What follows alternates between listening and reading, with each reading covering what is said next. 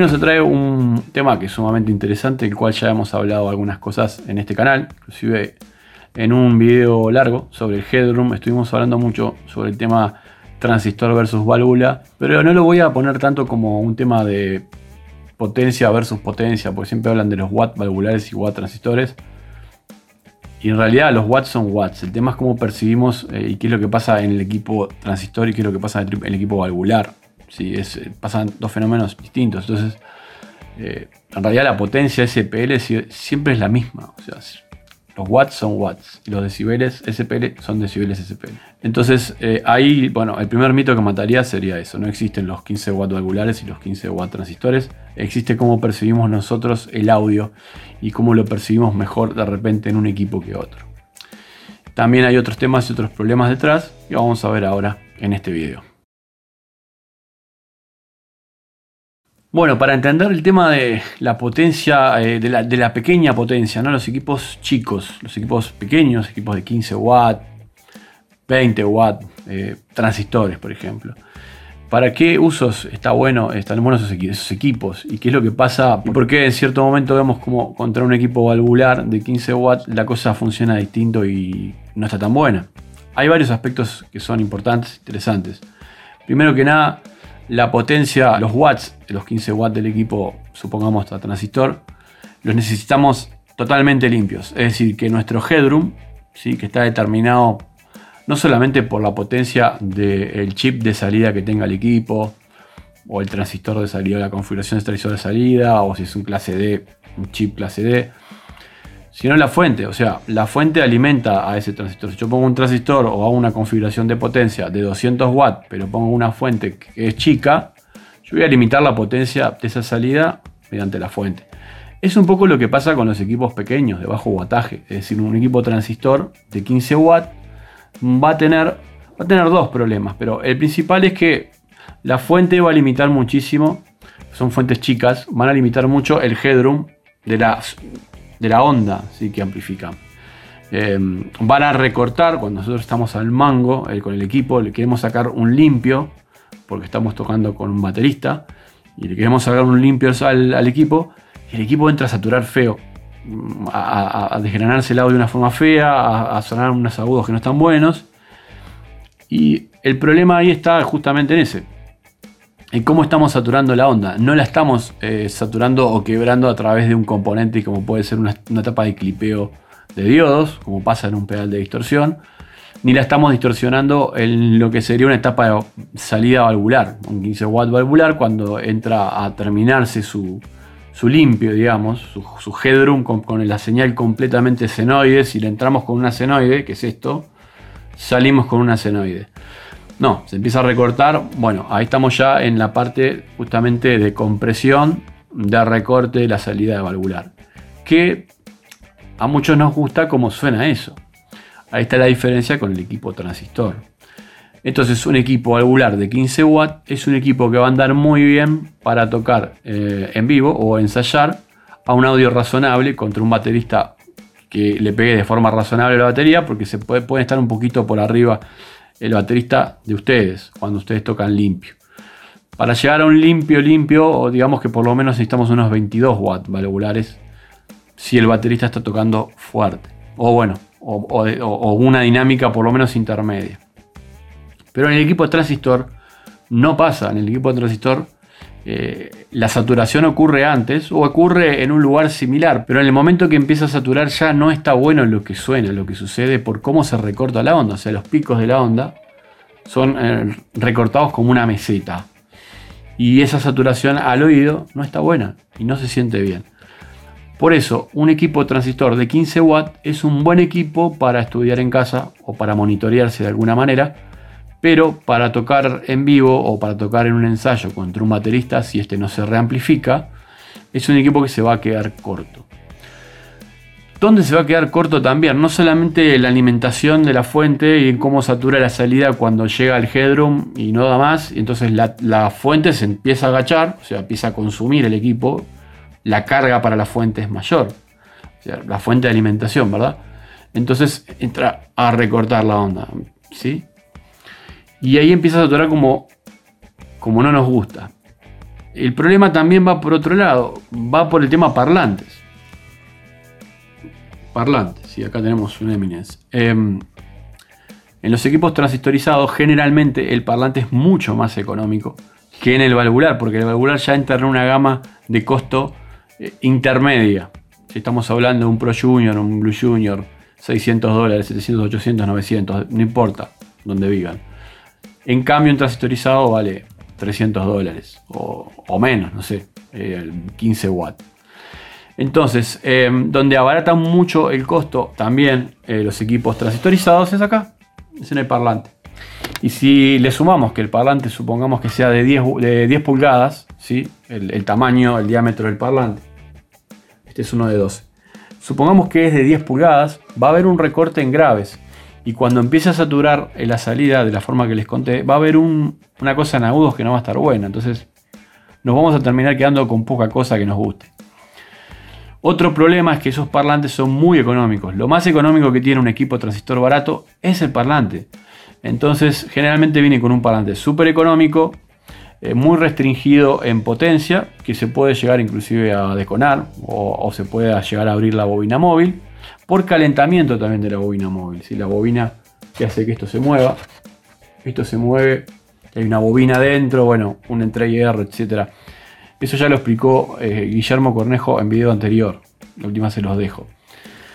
Eh, ahí la transferencia de potencia también se complica. ¿Por qué? Porque cuando empezamos a tocar fuerte, la bobina móvil de ese parlante entra a calentarse y entra a tener una eh, menor sensibilidad al parlante y, básicamente lo que pasa es que la transferencia de potencia entre la salida de la potencia del equipo chico y el parlante no es la ideal. ¿sí? Es como que imaginen que ustedes tienen un auto con muchos caballos de fuerza, le están pisando el acelerador, a mí me encantan los autos, le pisan el acelerador y las ruedas patinan y ustedes no están yendo a 200 km por hora porque está patinando el auto. O sea, toda la potencia del auto no la está, transmitiendo al piso y el auto no va. O sea, si le ponemos unas cubiertas malas pasa lo mismo.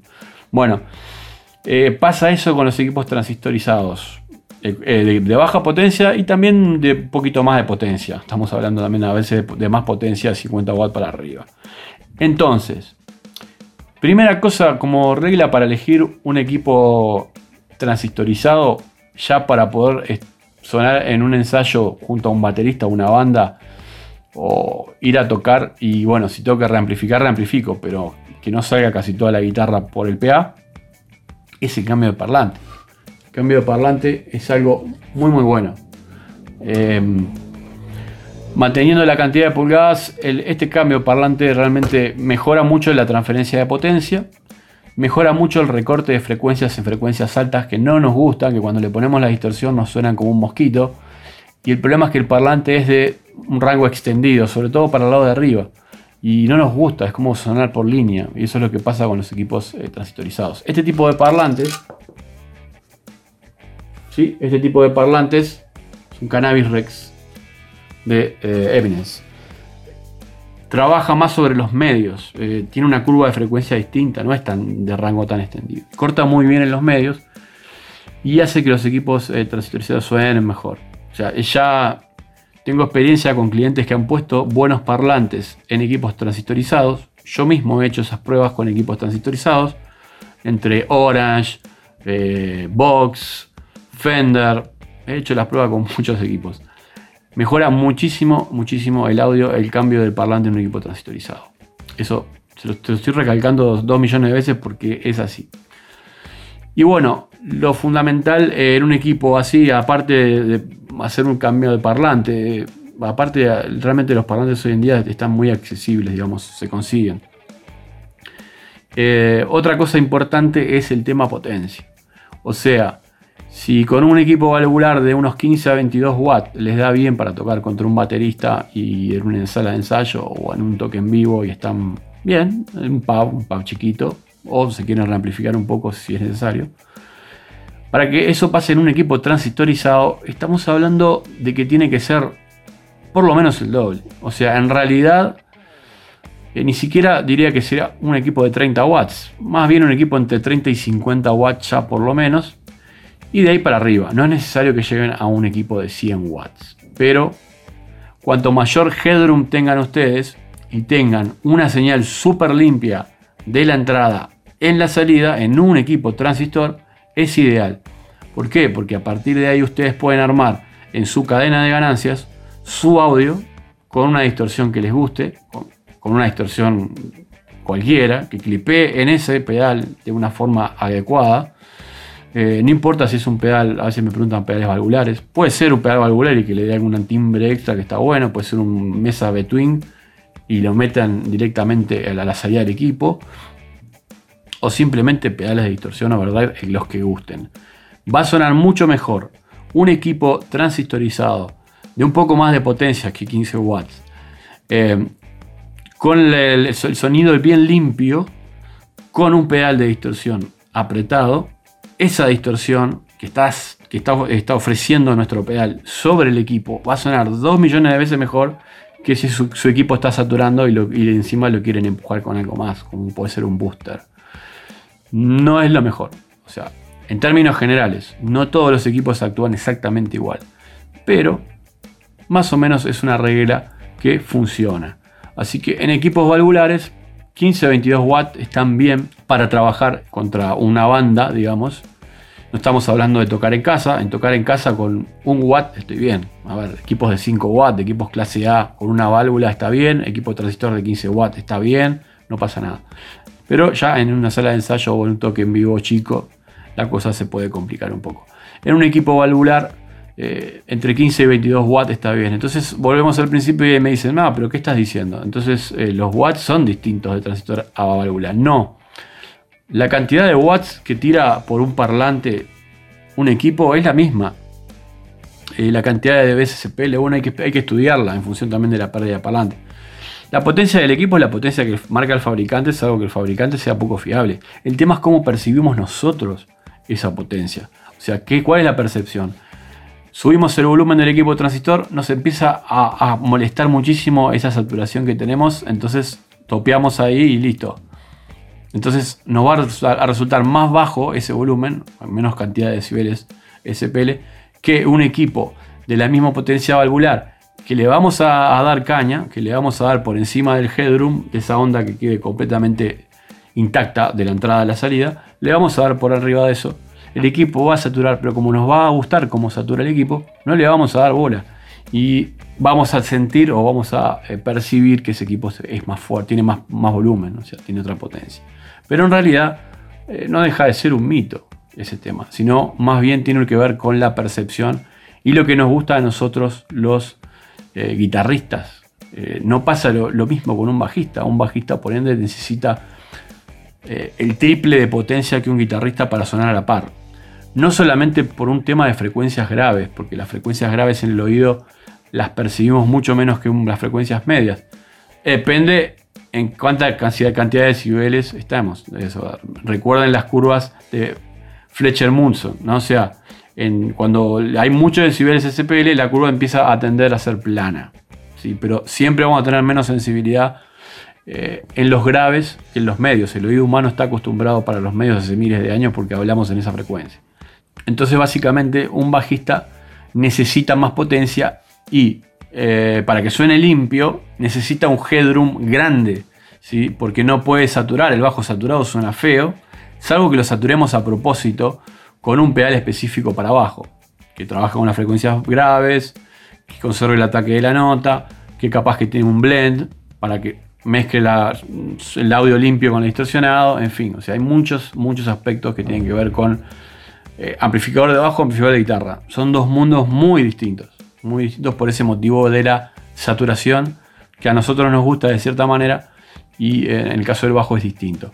Pero en el caso del equipo transistor de guitarra tiene algo que ver eso de necesitar la limpieza de la, de la, onda tal cual entra al pre. El pre la amplifica y la sube a un vol, un vol y medio, lo que sea. Y la salida la amplifica ya más voltaje. Entonces la idea es que la señal de entrada y la señal de salida obviamente sean análogas y no haya una saturación desagradable. Por ejemplo, de cruce por cero, que es otra cosa, pero también no está buena. Y una saturación en los recortes de los picos de onda por eh, el problema de que la fuente ya no da más y el equipo no da más potencia. Entonces es una cuestión eh, de percepción. Necesitamos un equipo de más potencia transistorizado para tener un headroom más grande y poder saturar desde los pedales y poder tener el audio que queremos desde los pedales y no tanto desde la saturación del equipo, en este caso transistor. En la válvula, como dije, lo llevamos mejor. En general, no todos los guitarristas tocan lo mismo. Hay, gente que toca con pedaleras digitales, hay gente que toca por línea. Hay un montón de opciones en realidad para sonar hoy. Hoy lo que pasa es que me estoy hablando específicamente de este tema. Pero eh, hay muchas más formas de amplificar una guitarra, obviamente, o de eh, pasarle efectos a una guitarra o lo que sea. Este tema me parecía interesante hablarlo, discutirlo. Eh, pueden invertir en un buen parlante que después a futuro si lo van a sacar, eh, van a vender el equipo, lo pueden sacar y lo pueden poner en otro equipo mejor. Entonces pueden ya calcular de repente un parlante adecuado, una impedancia de 8 ohmios que en general es lo que se trabaja y ese parlante les va a calzar casi en cualquier equipo que va a ser un color específico para ese equipo. Capaz que el que viene no va mucho para el mismo lado. Bueno, pero hay, hay parlantes que dan un timbre muy específico. Un greenback, un creamback, un B30, un Heritage, un Alnico, un Eminence, Legend, un Cannabis Rex, WGS, Weber, Jensen.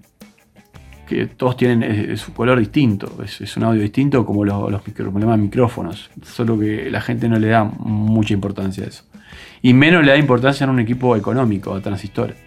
Y realmente cambia mucho y mejora muchísimo el audio de un equipo de transistor con un buen parlante. Así que hagan la prueba y acérquense a ese mundo de los parlantes, escuchen un poco más y traten de entender un poco más de ese mundo porque es muy interesante.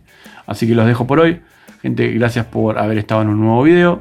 Eh, pronto vamos a estar subiendo nuevos cursos en la página de Electrónica para Músicos. Estén atentos. Estoy trabajando en cursos de nivelado de trastes. Estoy trabajando en cursos de mantenimiento de equipos valvulares.